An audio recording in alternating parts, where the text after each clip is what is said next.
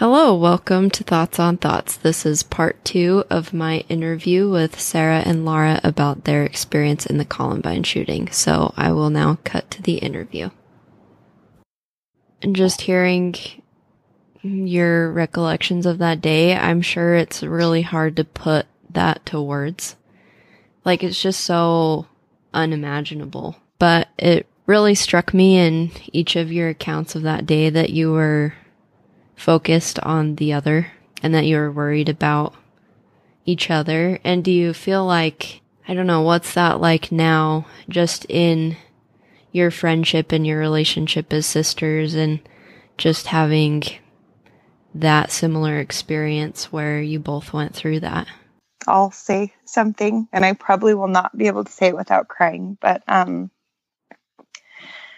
we were very close to begin with. I mean, before any of that happened, Sarah and I were very close. And um, I feel like our our experiences and stories are so different from that day because uh, we needed them to be, and we needed to be able to be there for each other in different ways. And it's still very much the same now. If something you know, if another school shooting happens or something happens, we're instantly in contact with each other. I mean, we live a mile apart, and I think our relationship is very rare, and we are actually told often that people wish that they had that relationship with their their sister and it's something that i don't think um, can be recreated. It's something really, really deep and very special. And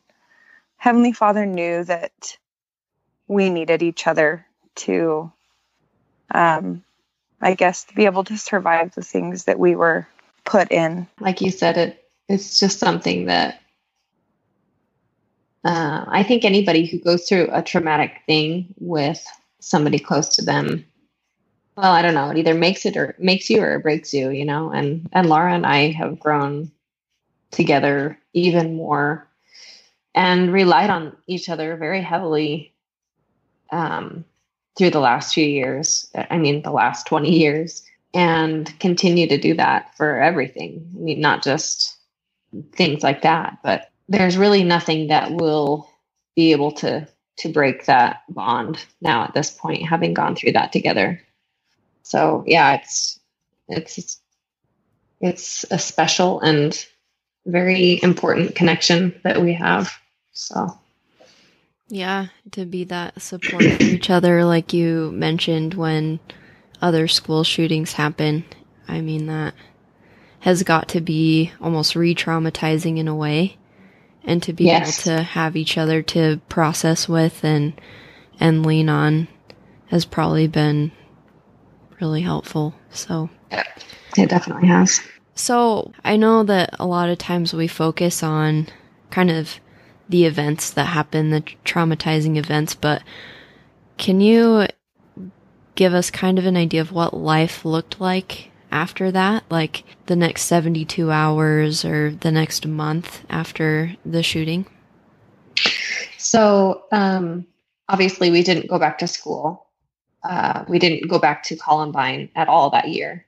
Um, but we did have to finish school in order to pass that level, that grade. And they, we had probably two weeks off, I believe, from school altogether. And during those times, we would uh, mostly be with our friends. We had people, you know, from all over coming to make sure we were okay. Um, in those next few hours afterwards, you know, some of the parents whose kids died didn't even know that they were among those victims until, you know, obviously they didn't come home that day. It was such a strange way that it all unfolded.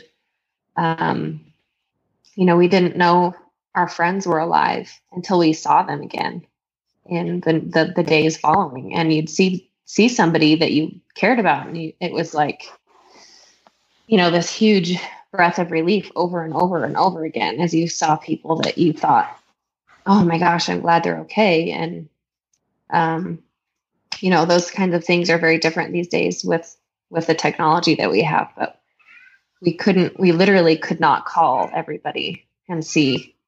And and people, you know, even authorities didn't release that information. So yeah. Um, those next few days, we really just tried to be with the friends that were there, and that was a huge comfort. Um, we didn't talk about it. We didn't talk about it with each other, and we didn't talk about it with our families. Really, um, just being with people who had gone through it was a huge comfort because we didn't have to talk about it.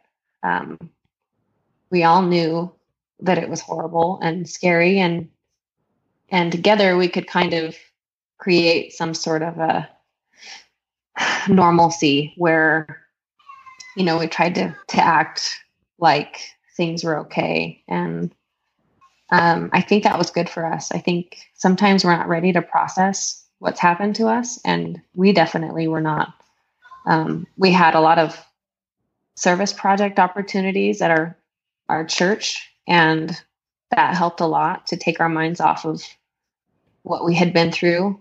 Um, and we also had some uh, social social services come in. LDS Social Services came to our church and they did group counseling sessions.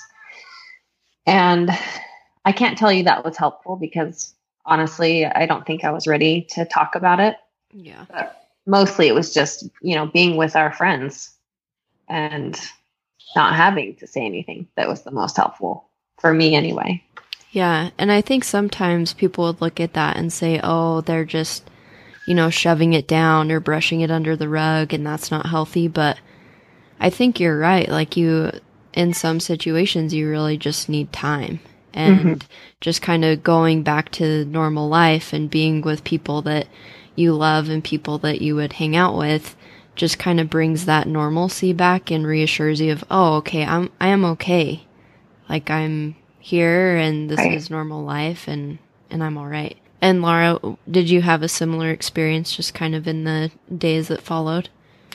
Yeah, um we I remember that night somebody came knocking on our door and all of, you know, all of the major roads were closed. All of the phone lines were actually just shut down because so many wow. people were calling Littleton, Colorado from around yeah. the world that it was just like a busy signal.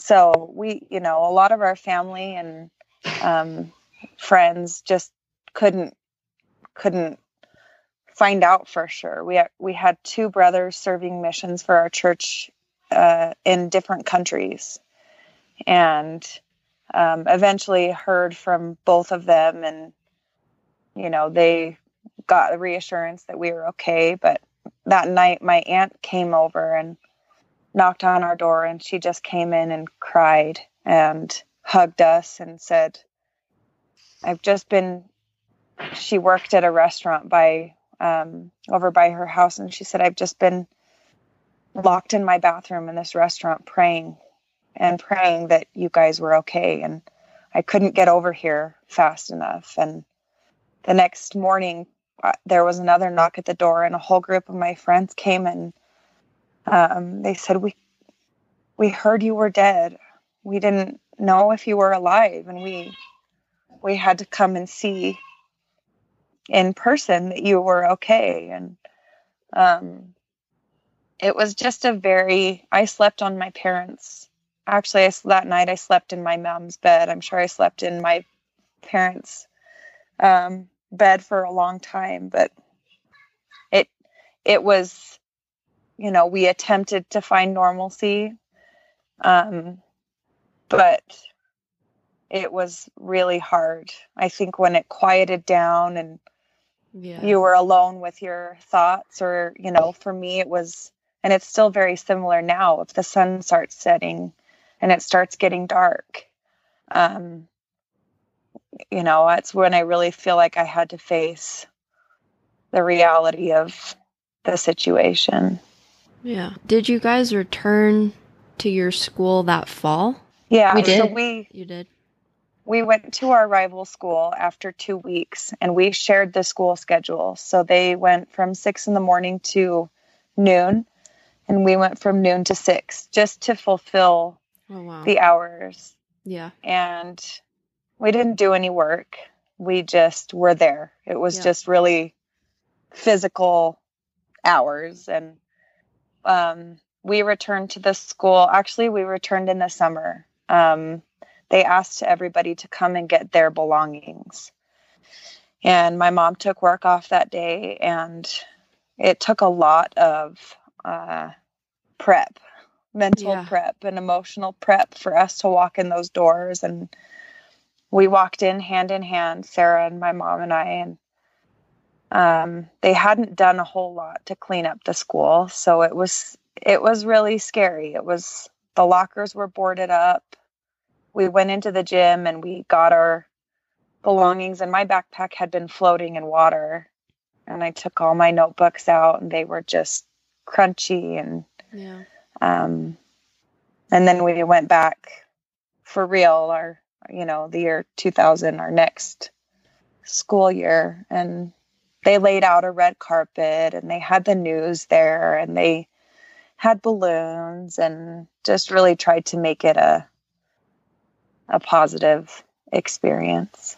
Yeah. And were things kind of fixed up by that point to make it seem like these were- windows had been repaired, but I mean, in the place where there had been the most death, they put it was the library, and they actually put lockers up over that hallway instead of uh, getting rid of it altogether, which they did in the the next year following that. They they tore it completely out, which was much better. But that year, my junior year, I refused to even walk down that hallway because it was I mean, you knew what was behind those lockers. Nobody used those lockers. It was just this false wall of, you know, trying to hide what was there. And they knew nobody would be able to go back Yeah. in there. And so they they ended up putting our library out in these temp buildings outside for the, the next couple of years. In fact, I never had a real library again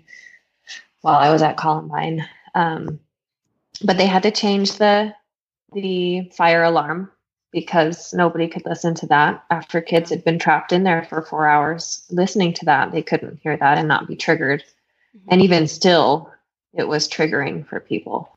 I think you f- you don't realize how much you're visually um, triggered by things until you you get back in there and you see where you were and what you were doing and you know you try to pretend that you're tough and you can walk down the halls without panicking a little bit but um, i remember graduating and i i got out in the hallways and my last day of school and i just everybody's cheering and screaming and i was just bawling because it was like sorry it was such a huge relief to have made it to be done so Yeah. Yeah, and so so with those triggers, and I imagine they happened all the time and out of nowhere. I don't know that at 14 and 16 I would really have language for that. Like I don't think I really would have known that I was experiencing PTSD and and maybe um they did some educating with you guys, but when did you kind of realize that you were experiencing some of that? They really Um, didn't do a lot of education. At, at least I don't remember any. Do you, Sarah? I don't think I connected PTSD to my experience until college. Yeah. I just didn't. Um, you know, Sarah talked about the fire alarms. I every fire alarm, and they would warn us like the day before and then hours before, and you know they really wanted us to be mentally prepared for that because they knew. But you're required to do, you know, so many fire drills, and um, I went home every time after. I um, pretty much was just set right back into the the day of April 20th and soon they started to expect me in the office when those fire alarms happened. And um, I would go, I would call my mom and she'd come get me and I'd go home. And she, um, she was the best. I mean, I I'm sure she knew and she could see that we were suffering with PTSD, but she just did our her best to help us survive through it. Yeah.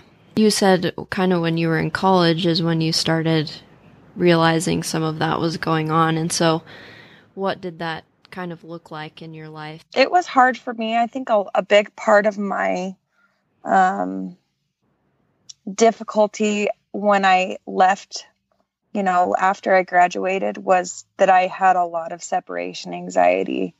And I I think that I've always been pretty clingy, but I think that was a, a, a huge sign of that for me. And so leaving, I went to school in Idaho and I left my family. And one night, me and my roommates watched an episode of 24. I don't know if you guys remember that show, yeah. but it, um, you know, I just I, I watched it with them just because it was what we were doing, and yeah. I didn't think that that would affect me. But the next day, uh, I called my mom and I couldn't, I just couldn't even function. I was so scared. I couldn't stop crying. I was having panic attacks. And I called my mom and she said, I took the day off of work today because I knew that you were going to need me.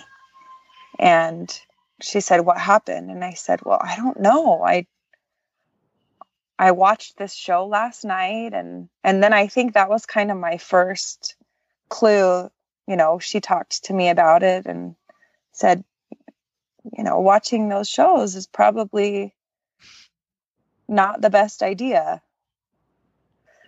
So yeah. I don't know. I think it's just so different, but I'm sure it's I'm sure it's a very individual experience for most people. You know, it oh, just oh, yeah. affects you differently.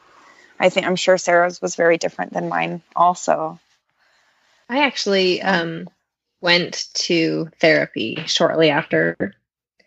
And I think somebody was offering free therapy. And I think that's why, probably why I went.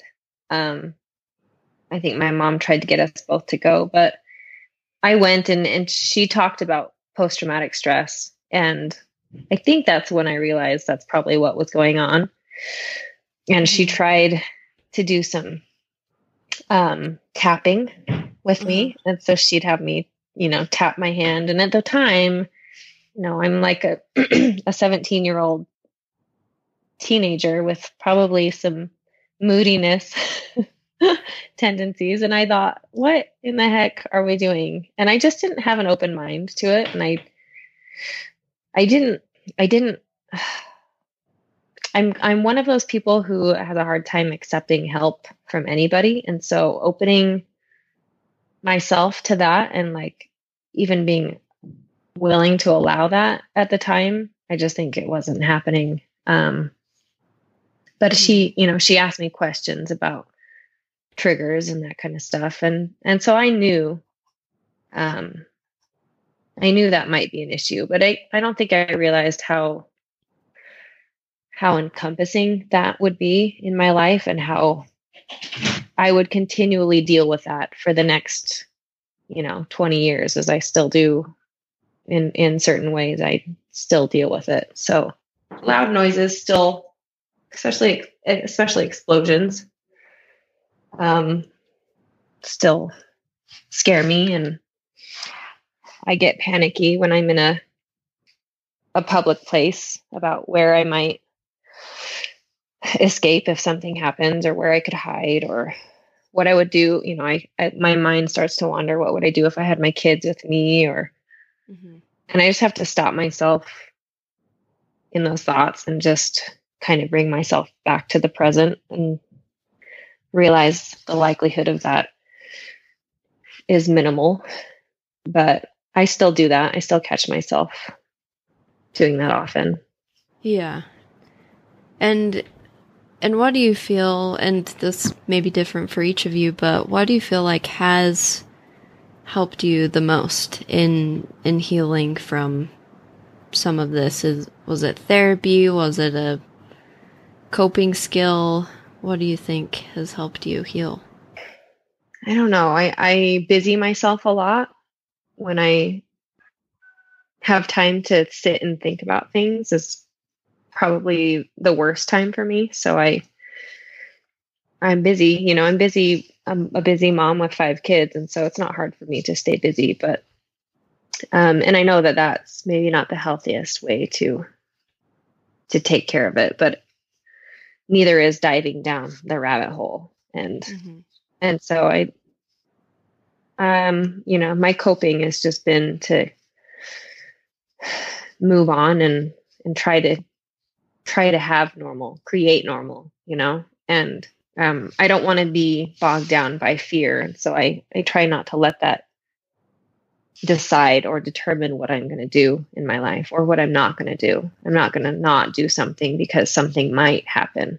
And um, that's been kind of my my way of dealing with it. In fact, Laura and I talk all the time and, and recently we were talking about maybe going to therapy again and I thought that's probably a good idea at this point in my life when you know i'm mature and i recognize where things could help i think any, anybody could benefit from therapy but um, it probably wouldn't be a bad idea so i think there's just always work to be done there's always ways to to improve ourselves and be healthier yeah, I love what you said. I think therapy is an amazing tool, but it looks different for everybody when it makes sense to actually go. And how about you, Laura? Um, mine was, you know, um, different. I did go to therapy a couple of times. Um, I was actually bribed by my mother to, and I say that in the very best way. I think we could see, you know, she could see that I had some major uh, issues and she wanted me to get help. And for some reason in high school, I knew I knew that I was broken and I was depressed and I think I just thought that that's how it was going to be. And she said, I will buy you whatever you want um, if you just try it. And so I tried it really just to get some new clothes. And uh, it didn't do anything because I wasn't ready and I wasn't yeah. willing to um, get help. And it took me severely um, hitting rock bottom, going to multiple psychologists and psychiatrists and being put on several different medications for me to realize that I really needed in whatever way I could get it. And I found a therapist who worked at the BYU counseling department and um, I see it as no coincidence how we it, it all connected and came together. But he specialized in trauma, and I saw him for about I want to say six or eight months, and we saw each other weekly. And I really connected with him. But I also think that I was finally at a point where I knew that I needed help.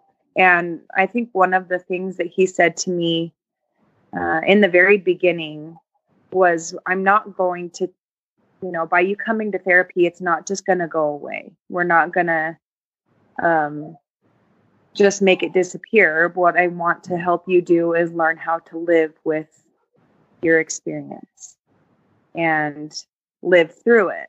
And so we did a lot of work and we finally got to a point where we felt like I was doing really well. And so he's like, I can see that you are ready to take the next step. And so that day we watched actual footage of the shooters during wow the shooting and i remember i i called my mom and my sister that day and i felt like i had conquered the whole world i yeah. felt like after so many years it had been 7 plus years since the shooting. And that was the first time that I felt like it wasn't going to just swallow me up whole and I was going to be able to live a happy life. And so I I I love therapy and I just think it's very individual. It's when you're ready for it and it's finding the person that you connect with and um, I still have many episodes of uh, being re-traumatized and falling you know it's like one step forward five steps back sometimes i feel like it just takes constant like sarah said it takes it takes work and it takes constant attention to be able to um thrive you know survive but thrive also I love that. And I know also that you are both passionate about running and you recently ran the Boston Marathon, which is just incredible to me. So, has running played a part in your healing process? Yeah, running for me has always been a part of my life. I mean, we grew up in a very active family, and our parents were both runners growing up.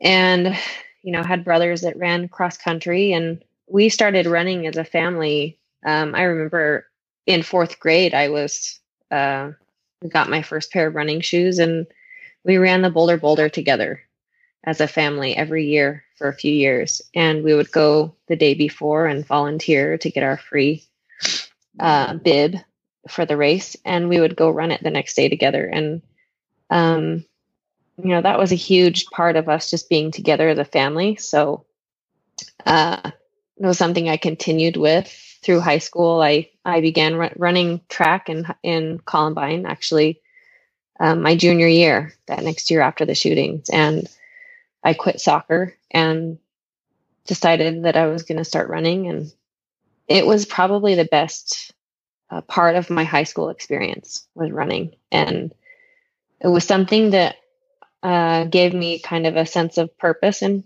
in high school. Um, you know, I got good grades, and so I didn't feel like that was something I had to focus on too much. But running kind of gave me a separate um, positive identity. I don't know, something that I was good at, at enough that I could enjoy it. And um, I never really stopped. And I I ran through high school and then in college I started training for marathons and um, about maybe two years into to college i decided i would run my first marathon and as i was training i became injured and i went to see one of the sports medicine guys at at byu and he said you know some people just aren't meant to run marathons and i was so annoyed. I was so mad. I was like, yeah. you can't tell me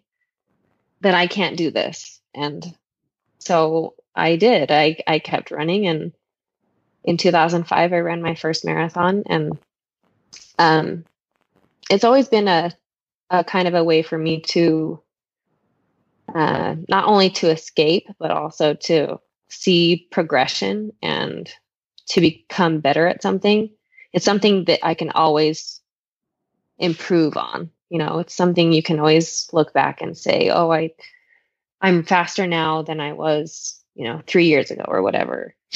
And in between having kids, it was my way to get healthy again and it was kind of my way to take a break from the chaos at home and and get outside and um so it's always been something that has brought me peace and joy um, and being able to run Boston is like, you know, it's like what every runner works for. It's mm-hmm. like the, it's like the running mecca. It's you, it's what everybody wants to, to reach. And so being able to do that, especially doing it with Laura and doing it around the 20th anniversary was a really, really big deal for us. It was kind of this like hurricane of all all of these worlds combining, you know, and it was actually a, a, an extremely emotional month. Um, you know, having it be the 20th anniversary of Columbine, but also seeing how far we'd come and and how much we'd accomplished as human beings and also as runners. And uh, it was it was exhausting but also wonderful. So i echo everything that sarah said. I think uh, you know for both of us being mothers we um, want to dedicate our day to you know providing for our children and being being moms. And so for me it is the best way for me to start my day because it gives me um, some time for myself something that i really love and enjoy. And um, it helps me i think it helps me to be a better mom and a better person and it's extremely therapeutic. Um, i have found that running while it has its physical benefits, um, is really mostly mental for me. And it's it is that way with a marathon. I just did one last Saturday and um, you can do all of the training physically, but at at a point your body usually hurts and wants to give up on you, but it's your mind and your your mental strength that carries you to the finish line. And I I love doing marathons because I I do love seeing that I can do really hard things. And um I think people don't, you know, going through something really traumatic or difficult or even you know, not necessarily traumatic but just life experiences, we don't give our minds and our bodies enough credit. And um it's been a really neat connection to have running as a therapy and um, a way to combat some of that PTSD that that comes, but also just um, overcoming difficult things. And I tell you what, in the middle of a marathon, you hate every second for a little bit, and you tell yourself that you're never going to do it again and the this is the last time and then right when you cross that finish line you're signing up for your next marathon because it's just a an awesome experience. So yeah. So you talked about doing hard things and you you do that all the time with sharing your story with others and spreading awareness about trauma and I know that you're involved in an organization called Rebels for Change. So I was wondering if you could tell us about that and what people can do to help. Uh, Sarah, you take that. okay. Um, about, let's see, it's been about a year and a half. Well, no, a year and a couple of months actually. Um, a few of us, quite a few of us actually from Columbine have have kind of ended up here in Utah. And we've made it a tradition of getting together every 20th, together every April 20th, um, or as many as we could, and and just supporting each other and being there for each other. And um, last year, at around March, was the uh, Parkland shooting in Florida, and that one really had a lot of similarities to Columbine, and it was something that really shook a lot of us pretty hard. And uh, we decided that we were going to get together and just um, kind of, you know, support each other. And so we got together one day and we started talking about how, you know, we're just sick of seeing this happen over and over and, and not being able to do anything to stop it. And so we decided we're, you know, we're all at a place in our lives and we we're ready to do what we could to help it not happen anymore and you know to prevent our kids from having this same experience that we did that we still have to deal with you know mm-hmm. and so we created rebels for change and um, you know in the beginning our mission was pretty broad and we weren't really sure where we'd where we would land but we've had some amazing opportunities to speak with um, school administrators all over Utah and students and you know anybody that that wants to hear our message we're we're happy to share. Um, and we, you know, we just really like to focus on number one, school safety and and helping people realize where changes need to be made and where they can be made and and kind of bringing a reality to the necessity of it.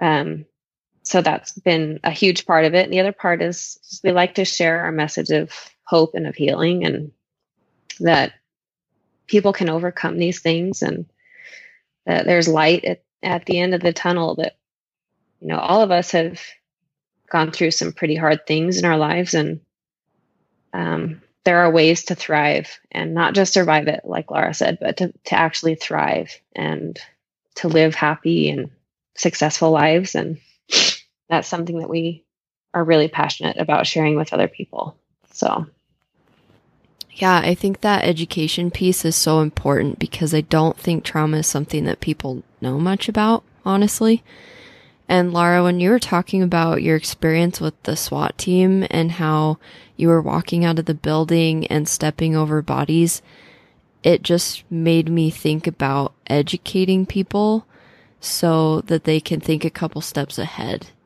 And like I know in crisis situations no one's going to respond perfectly and do it all like quote unquote right, but I think there are things that can be done to prevent some trauma. Absolutely.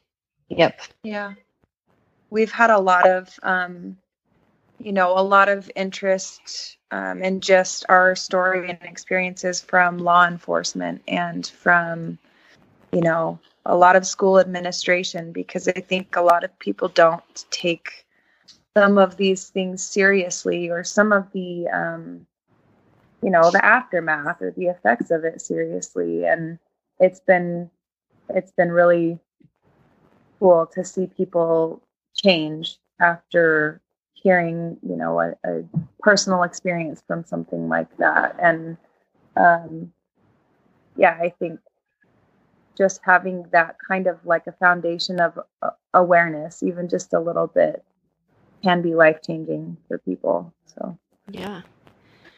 So, if someone is listening to this and they're wanting more education for their school or for law enforcement, like you mentioned earlier, where can they look for you and find those resources?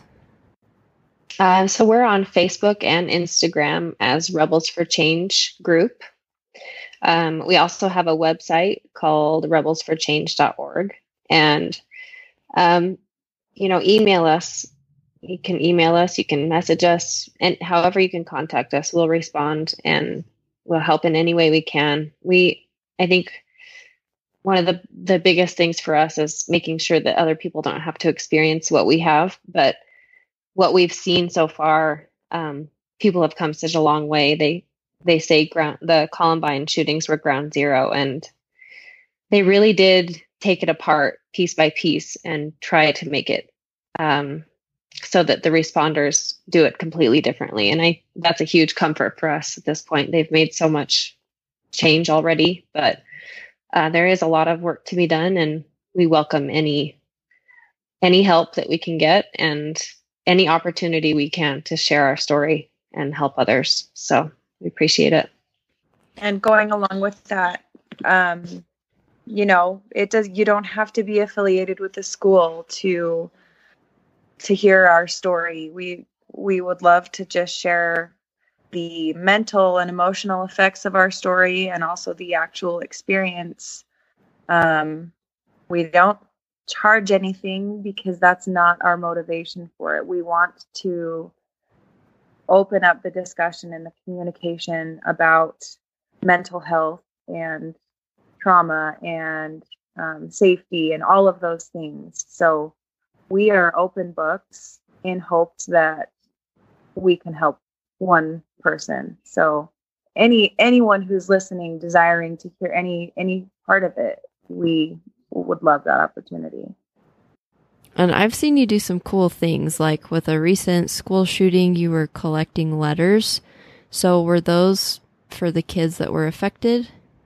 Yes, to anybody, administrators all the way down to the kindergartners at that school. We collected letters from several schools around Utah County, and it was really amazing to see people reach out. And that was something that we got to be um, a part of at Columbine. We had thousands and thousands of people all over the world send us letters. And I think, unfortunately, these shootings are more and more common, and these kids are kind of getting forgotten.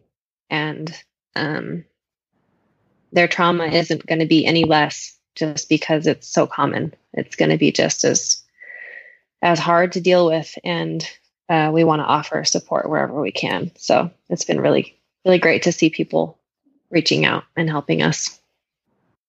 So it sounds like people can do things like on a smaller scale, like writing letters or being educated, being informed about trauma and spreading that awareness. And I really think that can go a long way in helping others and just your communities that you live in. And I just want to thank you both so much for sharing your story and being open and talking about that with us. Um, it was amazing to hear just your message of hope, and I truly appreciate it so much. Thank you. Thanks for having us. Yeah. Yes, thank you so much. Thank you for what you are doing also to um, create that open dialogue. Yep. It's really important, and you are amazing at that. So thank you. Oh, thank you. Thanks for joining us today. We want to create a community of inclusion where we can have conversations about topics that you need help with or have questions about.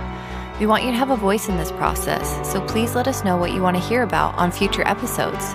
You can email us at thoughtspod at gmail.com, and if you search ThoughtsPod, you can find us on Facebook, Instagram, and Twitter. All original music is composed by Milan Vrajec from Valley of the Bears, and our logos are by Rick Thomas. Thanks for joining us.